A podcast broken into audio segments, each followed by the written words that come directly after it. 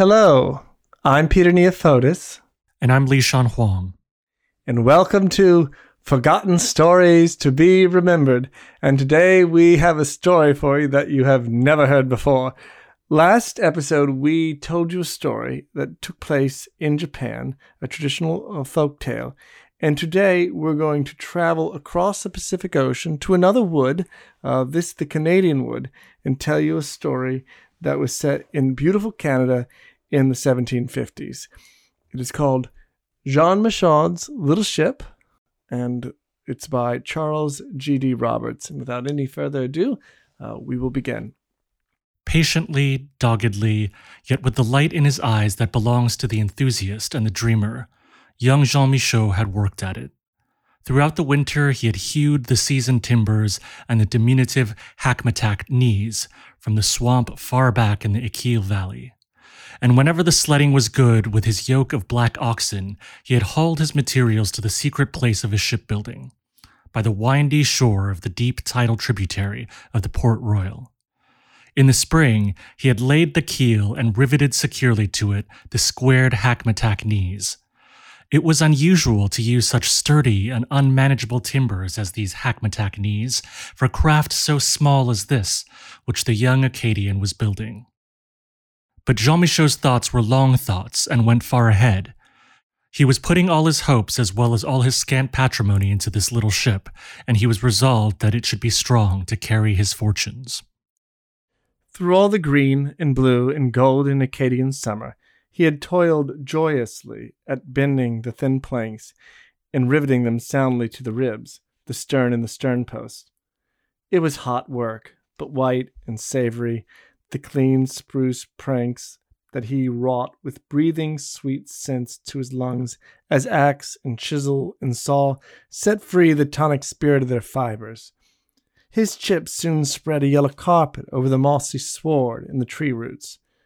The yellow sides of the graceful craft presently arose high among the kissing branches of the water ash and Indian pear.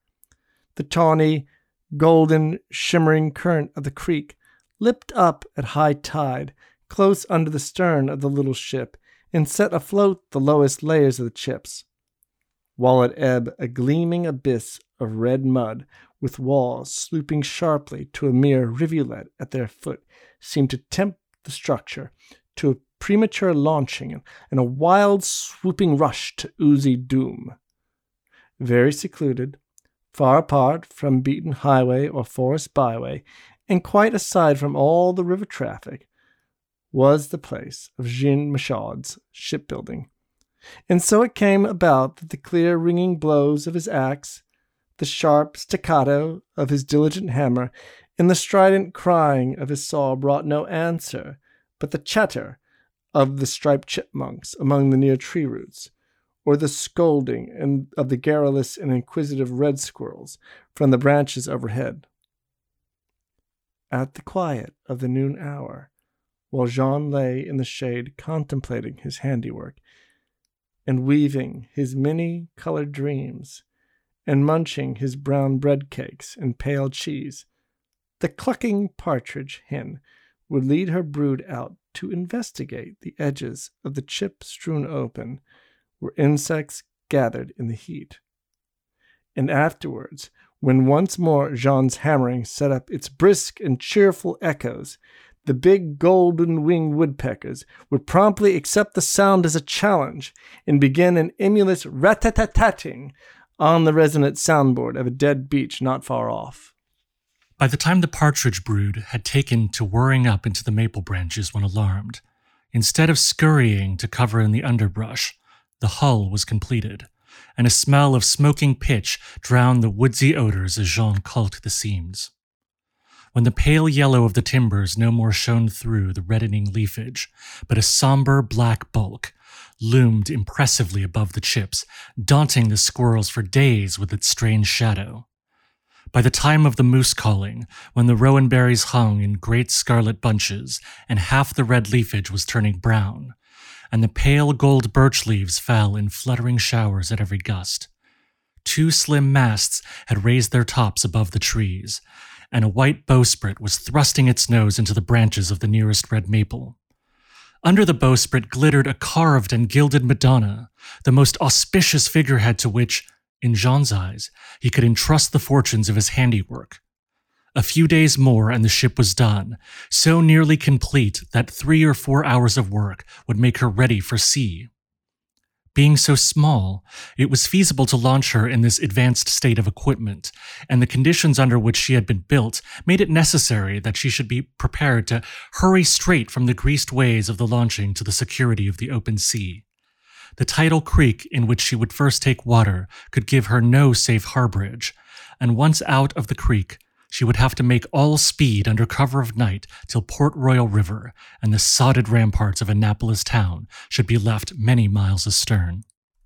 Having made his preparations and gathered his materials far ahead, and devised his precautions with subtlety, and accustomed his neighbors to the idea that he was an erratic youth, given to long absences and futile schemes, not worth gossip, Jean had succeeded in keeping his enterprise a secret from all but two persons. These two, deep in his counsels from the first, were Barbe Dieudonné, his sweetheart, and Mich Masson, his friend and ally. Mich Masson, whose home, which served him best as a place to stay away from, was in the village of Grand Pré, far up on the basin of Minas, had been Jean's close friend since early boyhood, in the days before Port Royal Town had been captured by the English and found its name changed to Annapolis. He was a daring adventurer, hunter, woods ranger, an implacable partisan of the French cause, and just now deeply interested in the traffic between Acadie and the new French fortress city of Louisbourg, a traffic which the English governor was angrily determined to break up. Mich Masson could sail a ship as well as set a deadfall or lay an ambush. He had kept bright in Jean's heart the flame of hatred against the English conquerors of Acadie.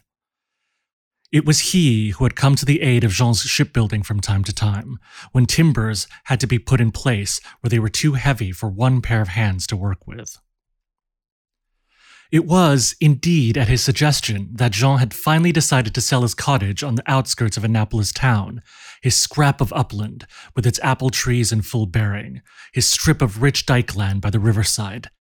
Secretly, to build his little ship for the forbidden traffic, to settle under the walls of Louisbourg, where the flag he had loved should always wave over his roof tree. It was Mich Masson who had shown Jean how by this course he could quickly grow rich and make a home for Barbe, which that somewhat disconcerting and incomprehensible maiden would not scorn to accept. Mich Masson loved his own honor. He loved Jean. He hated the English. Jean's secret was safe with him. Mademoiselle Barbe, under disguise of indifference, which sometimes reduced Jean to the not unprofitable condition whereon hard work is the sole refuge from despair, hid a passionate interest in her lover's undertaking. She too hated the new domination. She too chafed to escape from Annapolis and take up life anew under her old flag of the fleur de lis. Moreover, her restless and fiery spirit could accept no contented tiller of green Acadian acre for a mate, and she was resolved that Jean's courageous heart and stirring dreams should translate themselves into action. She would have him not only the daring dreamer, but the daring doer, the successful smuggler, the shrewd foiler of the English watchdogs, the admired and consulted partisan leader. That he had it in him to be all these things she felt utterly convinced. But she proposed that the debilitating effects of too much happiness should have no chance of postponing his success. Her keen watchfulness detected every weak spot in Jean's enterprise, every unguarded point in his secret, and her two edged mockery which seemed as careless and inconsequent as the wind, at once accomplished the effects she had in view. Her fickleness of mood, her bewildering caprice, were the iridescent foam bubbles veiling a deep and steady current. She knew that she loved Jean's love for her, of which she felt as certain as dawn does of the sunrise. She had a suspicion in the deep of her heart that she might be in love with Jean himself. but of this she was in no haste to be assured. She was loyal in every fibre, and Jean's secret was safe with her. Thus, the wonder came to pass that Jean's secret, though known to three people, yet remained so long a secret. Had the English governor, behind his sodded ramparts overlooking the tide, got wind of it, never would Jean Michaud's little ship have sailed the open, save with an English captain and an English crew. It would have been confiscated, on the not unreasonable presumption that it was intended for the forbidden trade. Early in the afternoon, on a day of mid October, Jean stepped down the ladder which leaned against the starboard bow of his ship and contemplated with satisfaction the name, Mon Rêve, which he had just painted in strong gold lettering. The exultation in his eyes became a passion of love and worship as he turned to the slim girl who lay curled up luxuriously on a sweet smelling pile of dried ferns and marsh grass, watching him. Since you won't let me name her directly after you, that is the nearest I can come to it, Barbe, he said. You can't find fault with that. You are my dream, and all else besides. For a moment she watched him in silence. Her figure was of a childish slenderness, and there was a childish abandon in her attitude. The small hands crossed idly in her lap were very dark and thin and long fingered, with rosy nails. She was dressed in skirt and bodice of the creamy Acadian homespun linen, the skirt reaching not quite to her slim ankles. Her mouth was full and red, half sorrowful, half mocking. Her face, small and rather thin, was tanned to a clear, dark brown, and of a type that suggested a strain of the ancient blood of the Basques. The thick, black masses of her hair, with a rebel wave in them, and here and there a glint of flame, half covered her little ears and were gathered into a knot at the back of her neck. The brim of her low crowned hat of quilted linen was tilted far down to shade her face. And her eyes, very green and clear and large, made a bewildering brilliance in the shadow. The light in her eyes softened presently, and she said in a low voice, Poor boy. A very sharp reality you find me most of the time. I'm afraid. For this unexpected utterance, Jean had no words of answer ready, but his look was a sufficiently eloquent refutation. He took a few eager steps toward her. Then, reading inhibition in the sudden gravity of her mouth, he checked himself. Day after tomorrow, about sundown, said he, Our Lady and Saint Joseph permitting, we will get her launched. The tide will be full then, and we will run down with it and pass the fort before moonrise. If the wind's fair, we will get out of the basin and off to the sea that same night. But if it fails us, then there'll be tide enough to get us round the island and into a hidden anchorage in Hebert River. Then a cargo of Acadian beef and barley for Louisbourg. And then money. And then, and then you.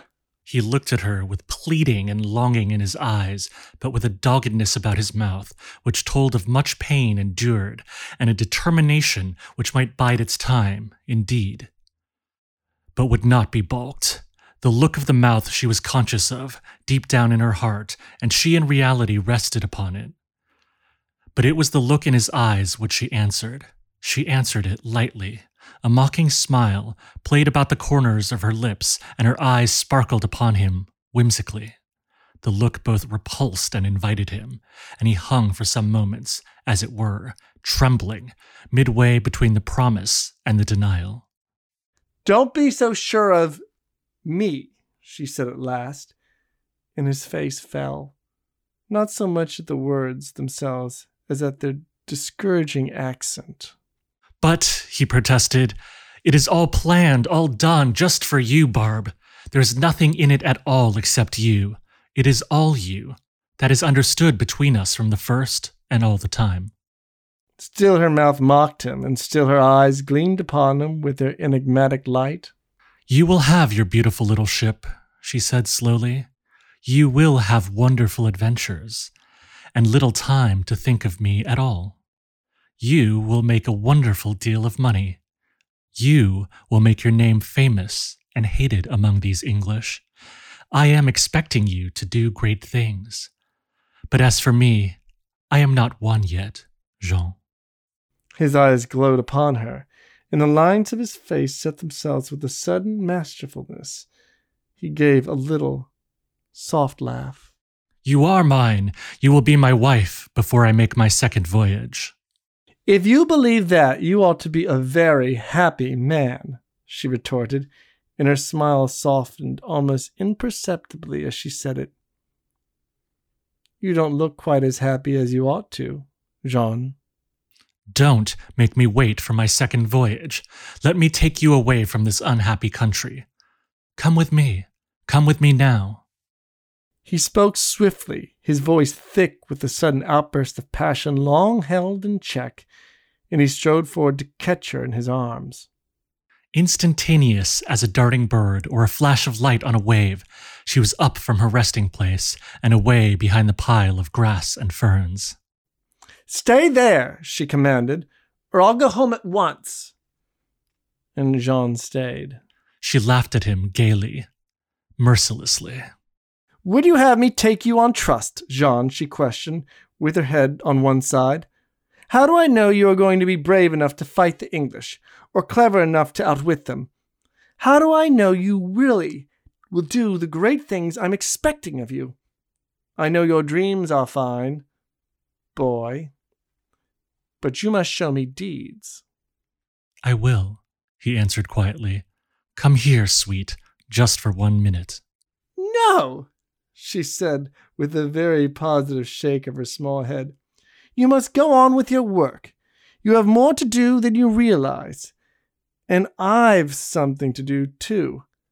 I must go home at once. That's not fair, Barb, he pleaded. I don't care. It is good for you. No, don't come one step with me. Not one step. Go on with your work. I'm going to fly.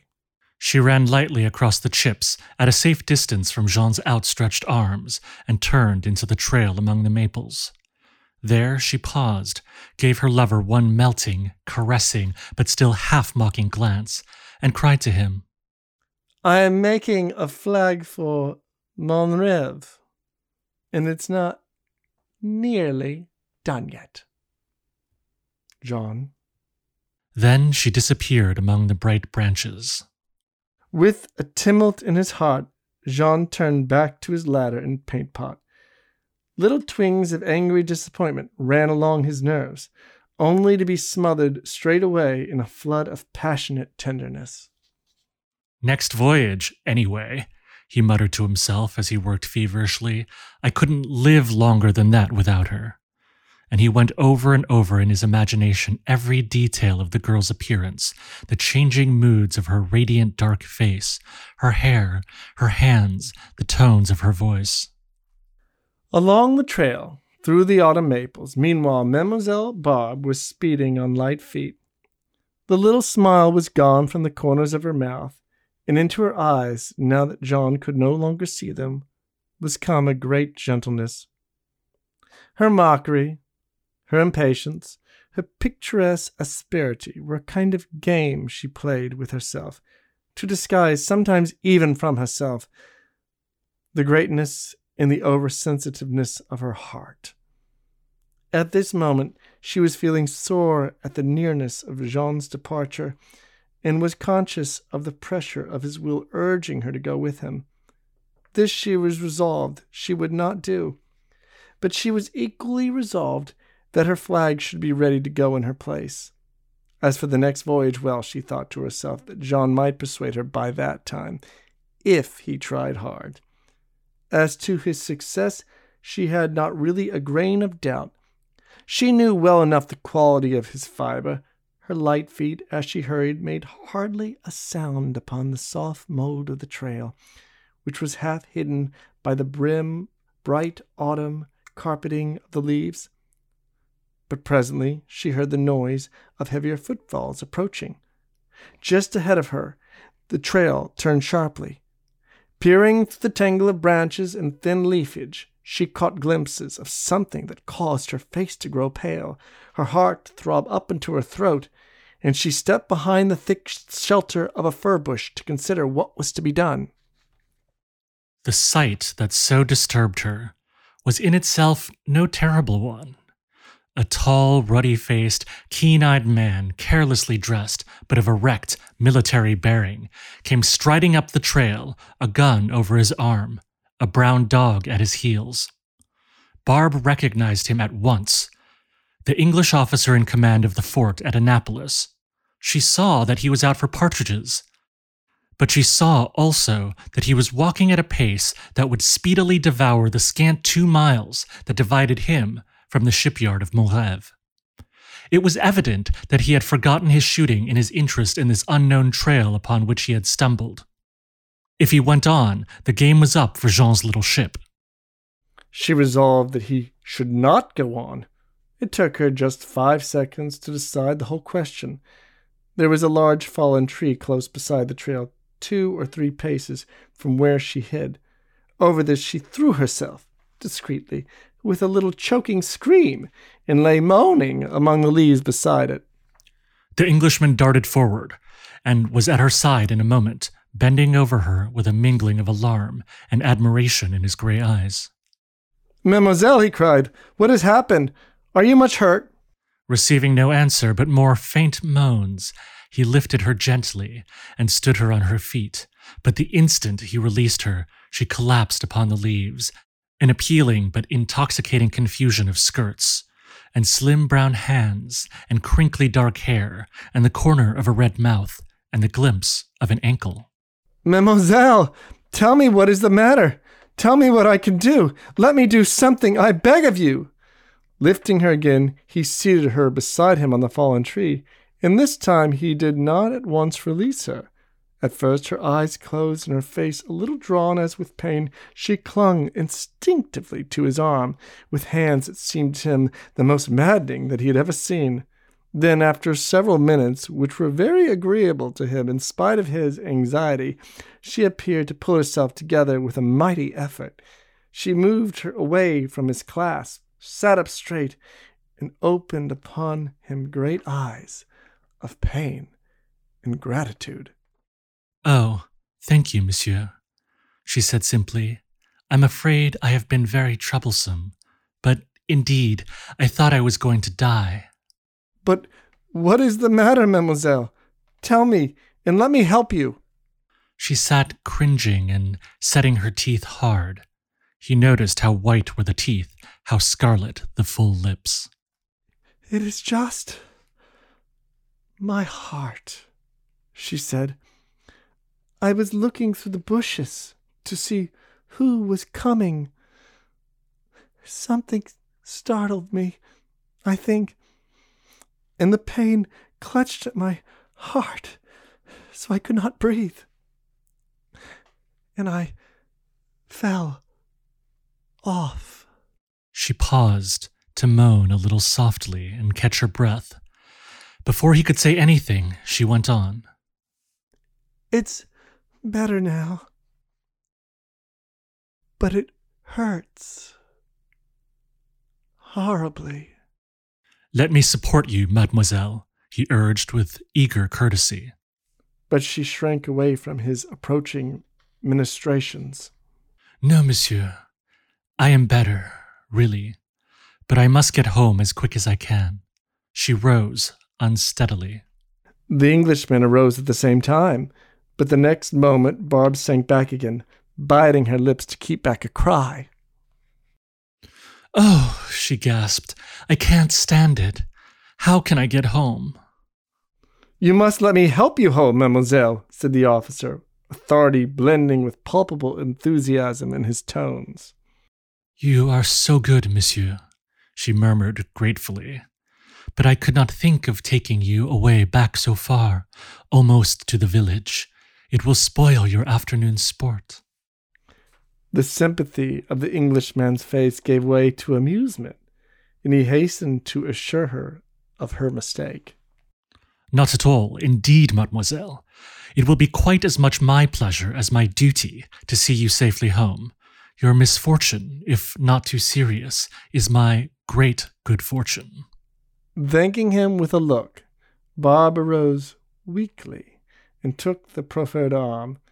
At first, the homeward journey was very slow, but as the afternoon deepened and the miles gathered between the English commandant and Jean's little ship, the girl began to let herself recover. By this time, she felt that there was no danger of her escort leaving her one minute before he was obliged to, and she knew that now, for this night, the ship was safe. At last, as they emerged from the woods into a high pasture ground, behind the cottage where Barbe lived with her aunt and uncle, the Englishman threw off the gallant for a moment and became the wide awake officer. He paused, took his bearings carefully, and scrutinized the trail behind him with searching eyes. I have not seen this road before, mademoiselle, he marked, and it interests me. It is not down on our map of the Annapolis district. Whither does it lead, may I ask?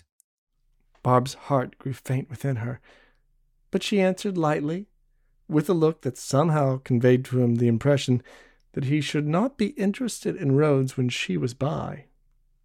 They haul wood over it, my uncle and his neighbors, in the winter, she answered, and black mud in the summer from the swamp back there.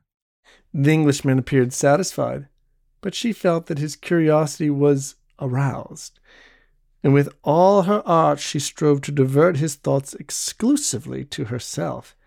She succeeded in this to a degree that presently began to stir her apprehensiveness, and at her doorway she made her grateful farewells a trifle hurried. But the Englishman would listen to nothing more discouraging than au revoir. At last he said, I shall be shooting over these woods again tomorrow. Barbe clutched hard upon the latch and held her breath and shall give myself the pleasure of calling to ask after. But no, he corrected himself. You are making me forget, mademoiselle. I have a council meeting to fill my day with drudgery tomorrow. Barbe breathed again at this respite. I must deny myself till the day after. I may call then, may I not? There was a moment's pause, and in that moment the girl's swift brain made its decision. Certainly, Monsieur le Commandant, she said, sweeping his face with a brilliant glance that made his nerves tingle sweetly. I shall be much honored. My aunt and I will be much honored.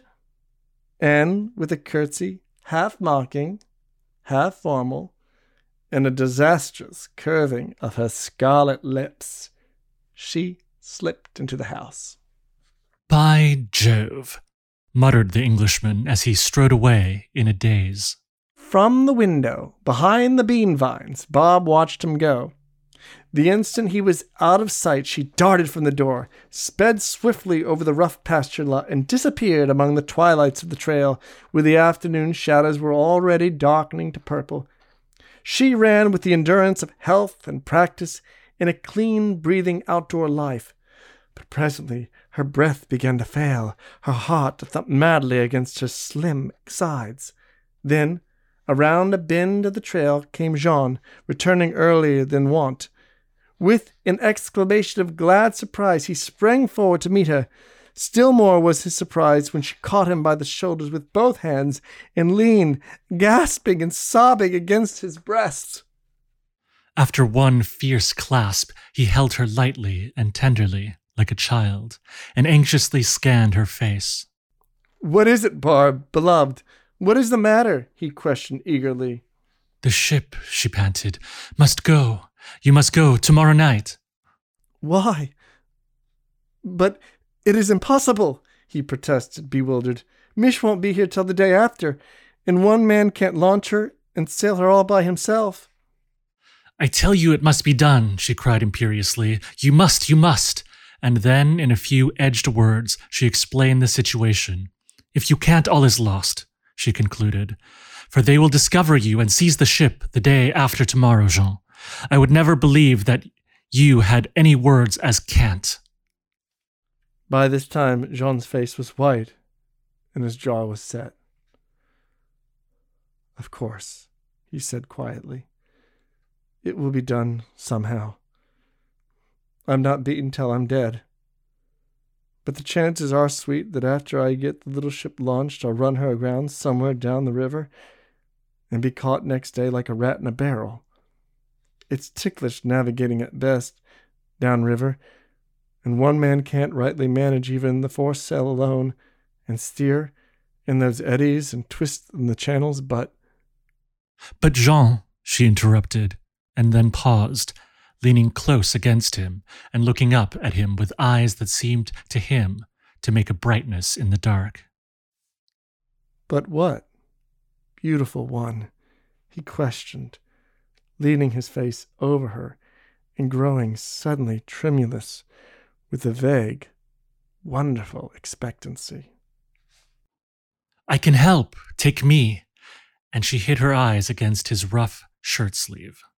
For one moment, Jean stood tense, moveless, unable to apprehend the sudden realization of his dreams.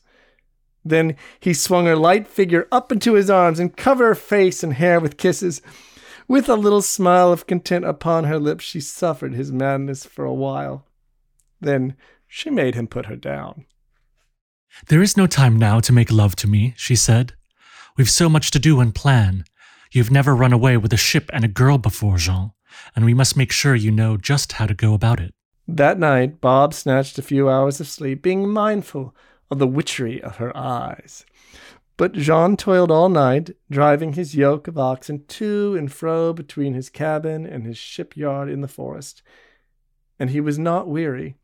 His heart was light as air and sang with every pulse. His strength and his star, he felt them equal to any crisis. On the following afternoon, when it wanted yet an hour of high tide and the shadows of the maples were beginning to creep over the yellow chips, all was ready.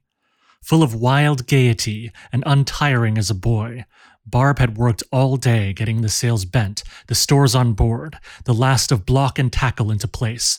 Suddenly, from a post of vantage in the high pointing bowsprit, she looked down the trail and clapped her brown hands with a shout of delight. Mich has come, she cried, and Mich Masson, striding into the open, threw down a big red bundle on the chips. Pretty nigh ready, he inquired. Why, what is the matter, mon gars? Jean's face had fallen like his heart. There was no longer any necessity of Barbe sharing his adventure. But he hurried forward and clasped his friend's hand. We've got to get away tonight, he stammered, struggling bravely to make his voice sound cheerful. The English are coming over here tomorrow to find out what's going on, so it's time for us to be going off. Barbe was to help me through with it. Mich held to Jean's hand and glanced questioningly from his troubled face to the girl's teasing one. But Barbe had burned her bridges and saw no reason to be unmerciful. I suppose I'll just have to be crew and cabin boy now, Mich, she pouted. Jean was going to let me be first mate, and there wasn't to be any crew. A great joy broke over Jean's face, and Mich removed his gray woolen cap with a sweeping bow. But before either could reply, there came from a little way up the trail the excited yapping as of a dog that had treed a partridge. The three looked at each other, their eyes wide with apprehension. Then the report of a gun. The Englishman, gasped Barbe. He has not waited. Quick, hide, one each side of the trail and take him prisoner. Don't shoot him. He was kind to me. Jean snatched up his musket, and the two men darted into the bush. By a rope from the bulwarks, Barbe swung herself lightly to the ground. In haste, she crossed the chip strewn open, and then, carelessly sweeping her hat in her hand and singing a fitful snatch of song, she sauntered up the trail to meet the intruder. The trail wound rapidly, so that before she had gone two score paces, the ship was hid from her view. A few steps more, an Englishman came in sight, swinging forward alertly, a fluff of brown feathers dangling from his right hand. He was face to face with Barbe, and the delighted astonishment that came into his eyes was dashed with a faint chill of suspicion. How fate favors me, mademoiselle! he exclaimed, doffing his cap. Gad, you are a brave girl to wander so far into the woods alone. No, monsieur. Fate does not favor you, retorted Barbe with a sort of intimate petulance, holding out her brown fingers. You had no business coming today when you said you were not coming till tomorrow. Now you are going to find out a secret of mine, which I didn't want anyone to find out. But you are not angry at seeing me? he protested. No, no, no, no, she answered, her head upon one side in doubt, while she bewildered him with her eyes. But I'm sorry in a way. Well, come and I'll show you. Forgive me for lying to you yesterday about this road and she turned to accompany him, walking very close to his side so that her slim shoulder touched his arm and blurred his sagacity. The next instant came the sharp order Halt, don't stir, or you're dead.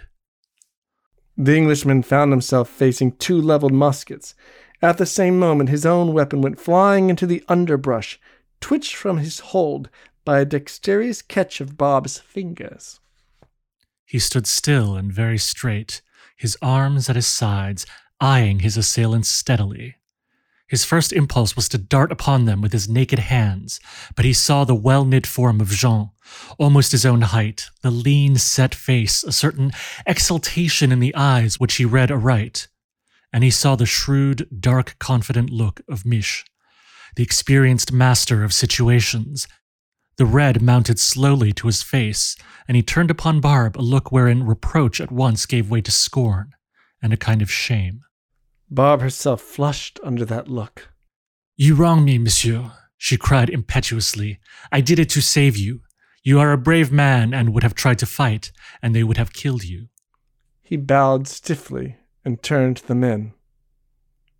What do you want of me? Your parole, said Jean. Give me your word that you will come with us quietly, making no resistance and no effort to escape. The Englishman shut his lips doggedly. Then you must be bound, said Mich with curt decision. We've no time to waste. Let me bind you, monsieur, said Barbe, taking his wrists gently and putting them behind his back.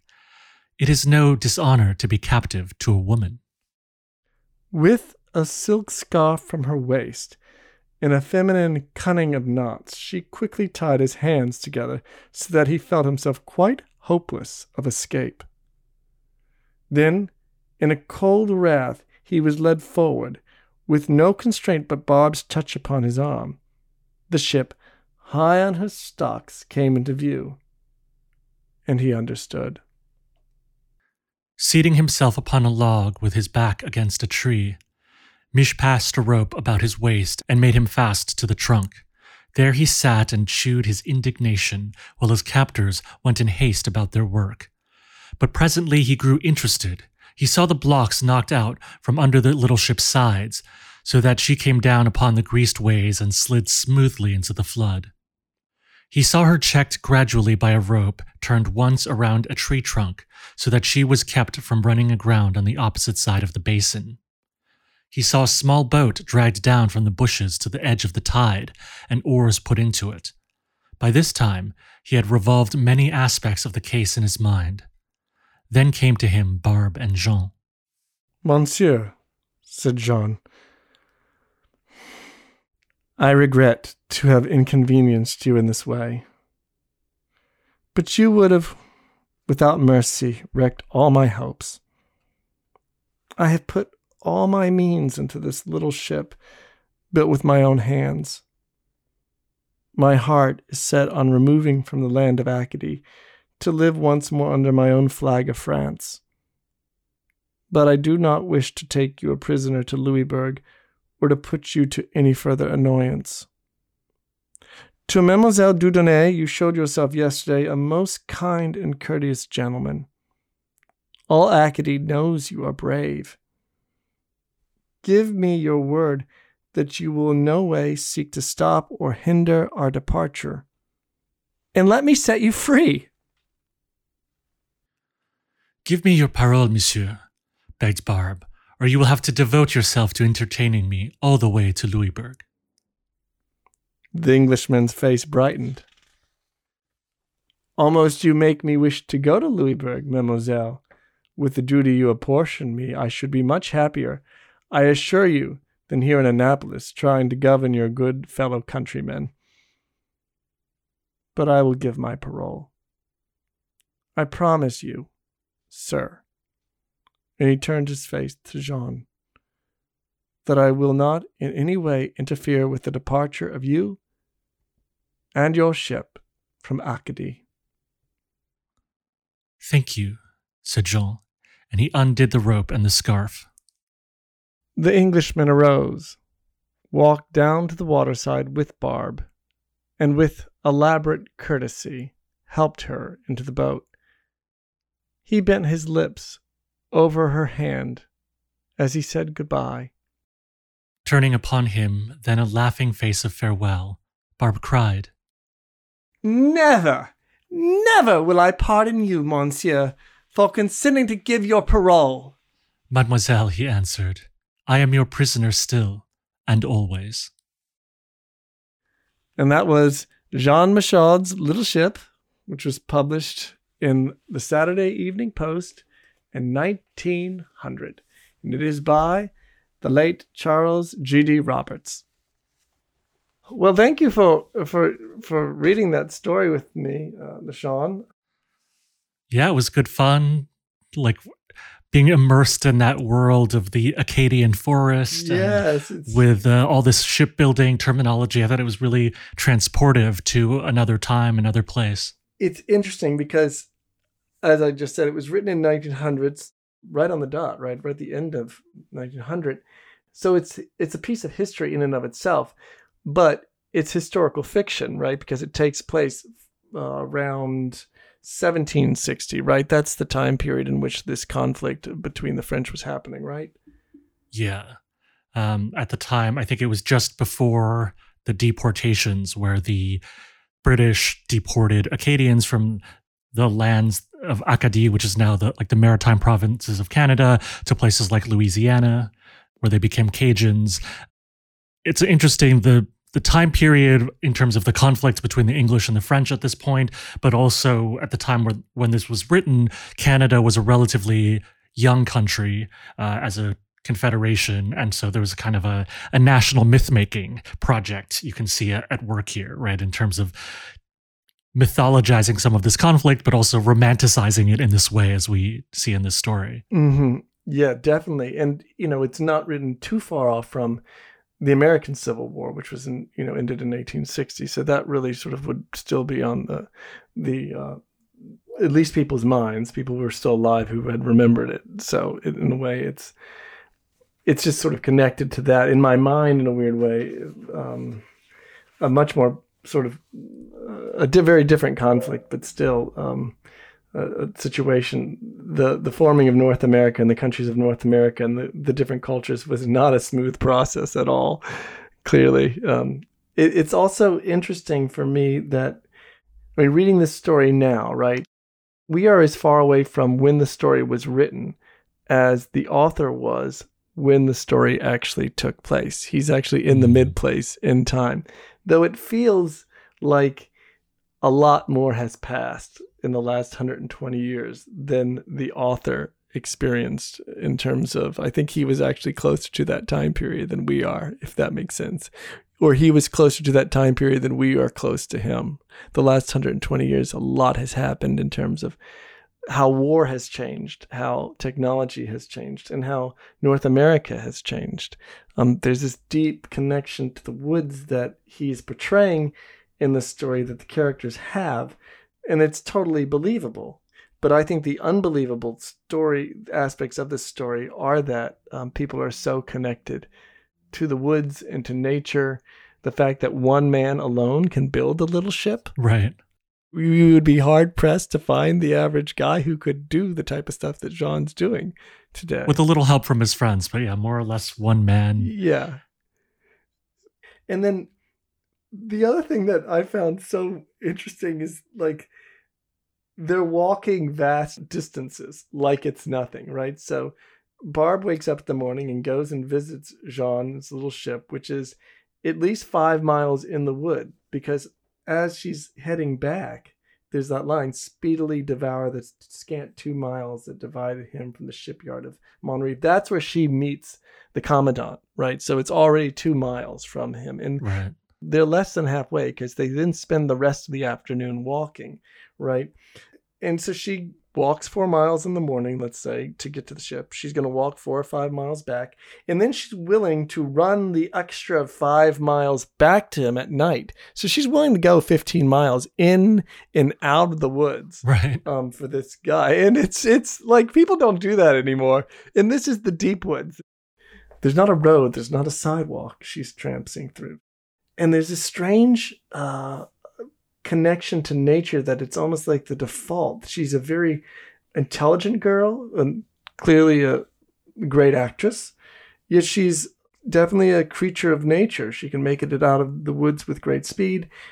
She lives in this house with windows and she glances behind bean vines. I think that's something that we we don't really have in association with today with people being country people that are uh, living in the woods. And the woods is the default, right? I mean, North America is, at this point is just a bunch of woods, not not national parks that you're venturing to, but the default are the woods. Yeah. I'd like to focus a little bit on some of the gender dimensions of Barbe as a woman, right? Because it makes me wonder about Roberts. Is it, in some ways, he very much focuses on her the way she looks. It's almost like semi exoticizing her in terms of like focusing on how she's tan and slightly brown. Uh, but as you said, she's also like athletic, running through the woods, and has this sense of like mischief and, and trickery, which might be very different from that time period's idea of a Western white woman, right? Certainly in all these period dramas with their corsets and, and all of that. But then at the same time, I feel like there is something kind of proto feminist about all of this because she has like the most agency of all, right? Sort of playing all the men, even in this like supposedly patriarchal society that's quite violent, you know, in this immediate post conflict kind of situation. He does play off gender stereotypes, I think, to a certain degree, but at the same time, she plays she plays off them as well, Yeah. and she sort of uses them to her advantage, and it makes her a very interesting and and powerful character in the end. But yes, she is the one that runs the show in many ways, and she saves Jean's mission. And the also this aspect of her she would have him be the dare, daring dreamer, but also the daring doer. She's very much, you know, um, and she's determined that he not have too much fun. she wants him to succeed in his mission, and she's not messing around. So I do think there's a sort of proto-feminist point or aspect to her that is interesting, and there's this duality to her character. At one point in the the story, there's this reference to her fickleness of mood her bewildering caprice and uh, they say we're the iridescent i think foam bubbles rising from a deep and steady current. So there is this this depth to her. I think i, I flagged the line also let me see.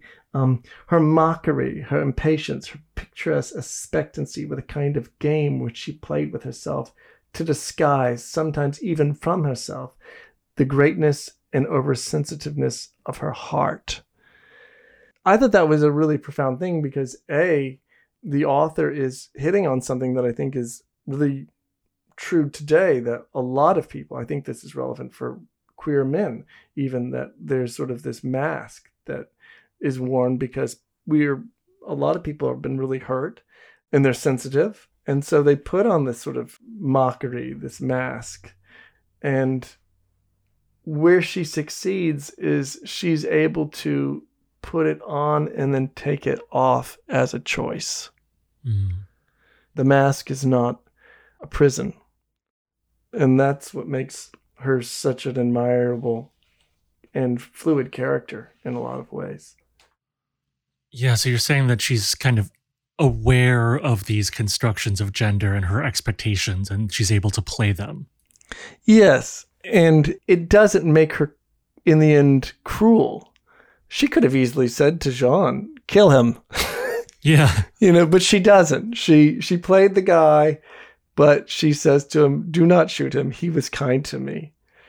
And I think that that shows that even though she uh, she puts on the mask, puts on the armor, she still has full access to her heart, which is something that I think we all need to work on in this because we all have to wear masks, we all have to wear personas to protect ourselves in this modern world. But the fact that we she still has a, an awareness of her, her humanity makes her such a dynamic character and something to really watch. Um, right. It gives characters from both sides of this conflict a certain dignity because of their honor, right? Whether it's her as this trickster figure, but still having the sense of honor, as you said, and like not killing him, sparing his life.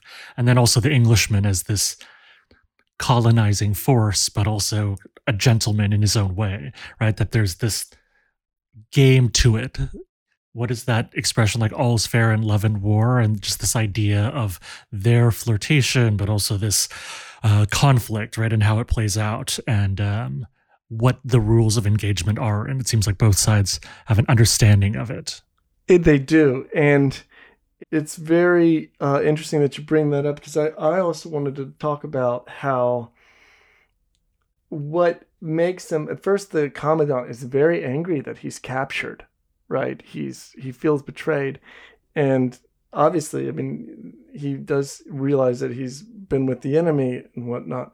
But what turns his mind about it at the end is that he sees the ship and the the work that Jean has put into this little ship, and that makes him begin to admire him in a strange way and see him as someone else that he can connect to there's also this part I think that's also interesting in that they offer parole to him and he's an enemy, yet they're willing to take this guy on his word that he's not going to betray them.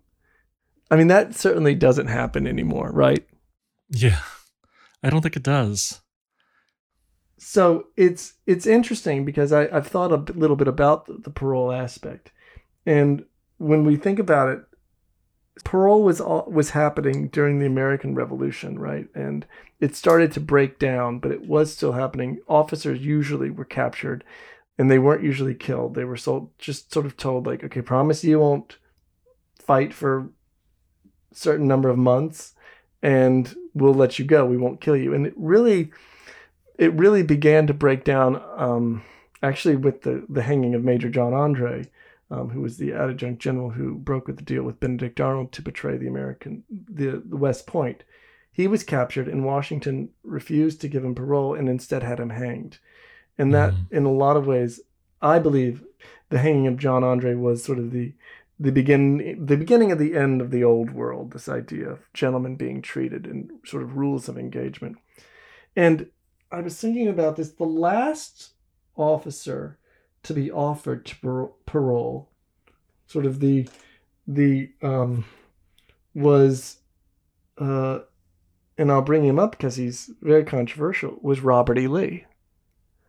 So mm-hmm. R- Robert E. Mm-hmm. Lee was offered parole at the end of the Civil War, but it wasn't the exact end. They were they were still fighting, but Grant granted Robert E. Lee and his entire army of Northern Virginia, which was about thirty thousand troops, parole and said, okay, I'll wow. let you all go as long as you promise not to fight any longer hmm. and give your firearms up. They could keep their small weapons, but not their major rifles, and they could keep their horses because he saw that the army was starving. But wow. the, the war was still going on. It went on for several months, and it's rather extraordinary that he it was offered. Um, and we know this is real because it was in the Treaty of Appomattox. And when the radical Republicans wanted to hang Lee and try him as a, tr- a tr- traitor, um, Grant stepped forward and said, You can't because he's protected by the Treaty of Appomattox and he has not violated his parole. And and what's interesting is, you know, right now there's a lot of discussion about Lee and you know his controversy and whatnot, and and some people have said, well, he was definitely peaceful after the war, the five years that he survived. He didn't, you know, seek to raise up arms but the reality is, is had Robert E. Lee ever done such a thing like that, ever, he would have violated his parole and then he could have been hanged. Mm. So it, it, um, it's just an interesting, uh, but that was the end.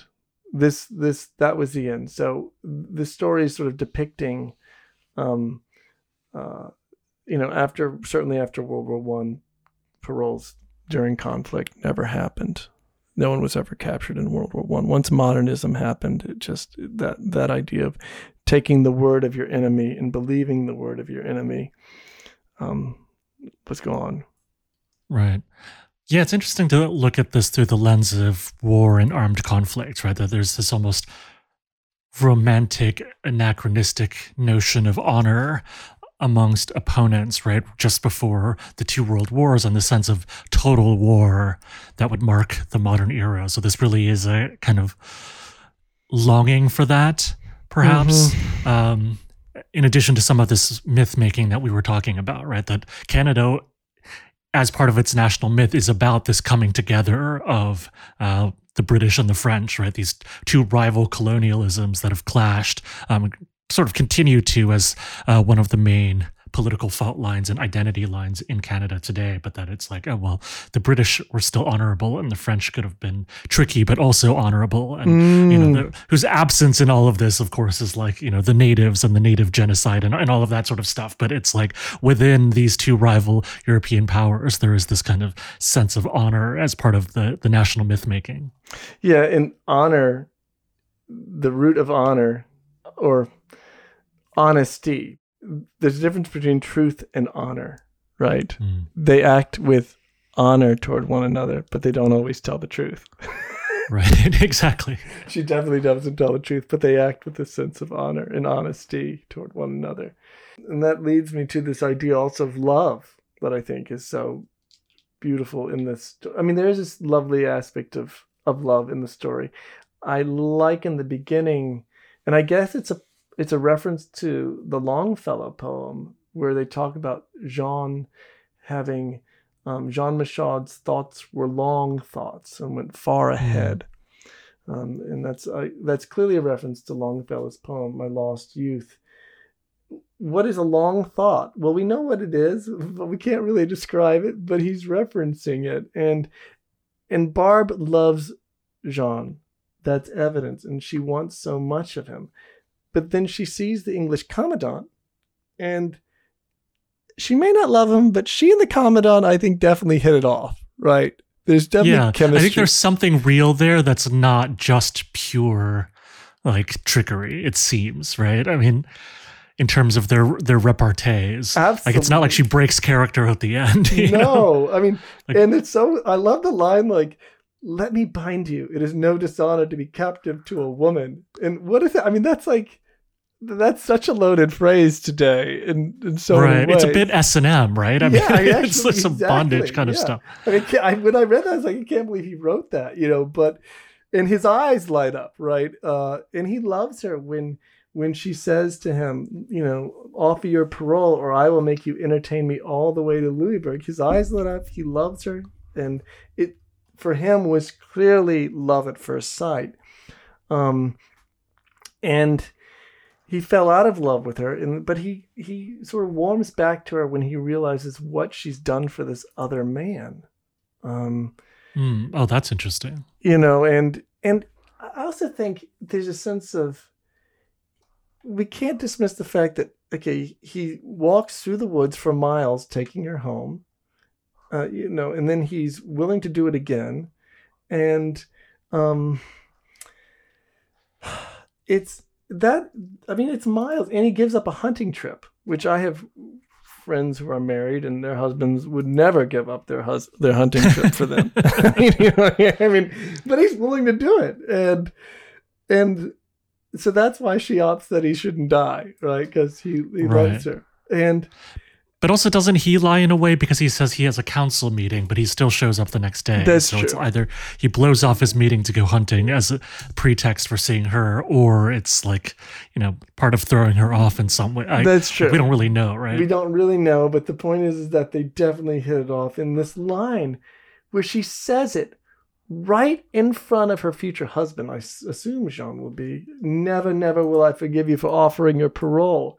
I mean, that's such a flirtation, right? And she's really acknowledging that she's having this sort of affair of the heart. But, um, you know, when, and then he acknowledges it. He says, I'm your prisoner always. And this happens right in front of Jean. But Jean's okay with it, you know, and to well, me, it does save them, right? In a way, it's like it gives her agency as like a as a sexual being in a way, even if it's sort of um, nothing really happens, it's just flirtation, but that she has that agency there, which I find quite powerful. Yes.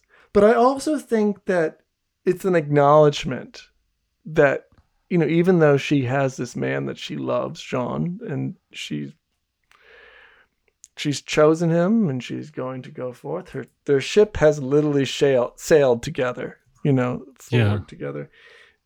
There's an acknowledgement and an open acknowledgement that there's an alternative reality that could have happened. But there's there's limits to life because and that you can have love without possession um, because there's only so many paths in this life that we can possess. And even though the thoughts of youth are long life is short. Hmm and there's only so much love that can actually be materialized in terms of relationships but it's nice to see that she acknowledges a subjunctive reality that in another world and time she could have loved him and he could have loved her. I think that's that's a lovely acknowledgement at the end. That's what i got. I don't know. Yeah, I agree. It's like it gives her agency beyond just the deception that it it could have been if they had been on different sides of this conflict, right? Or if they had been on the same side of this conflict rather than on different sides, and if the circumstances were different. Exactly. And and that makes it uh that's what when I read that at the very end that was what first drew me to the story and continues to draw me. It's a it's a it's a real revelation of the vulnerability, strength of character, I think. Anyway, so those things I want to talk about. I'm so glad you found this story and gave us a chance to revive it in a way. Well, thanks. Thanks for sharing it. So, all right. Well, listen. Thanks everyone for listening, and we're going to be back soon with um with some more tales that you've never heard before that deserve to be remembered. So this is our podcast, Forgotten Stories to be Remembered. We look forward to telling you another tale in the future. All right. Until next time. Bye bye. Bye bye.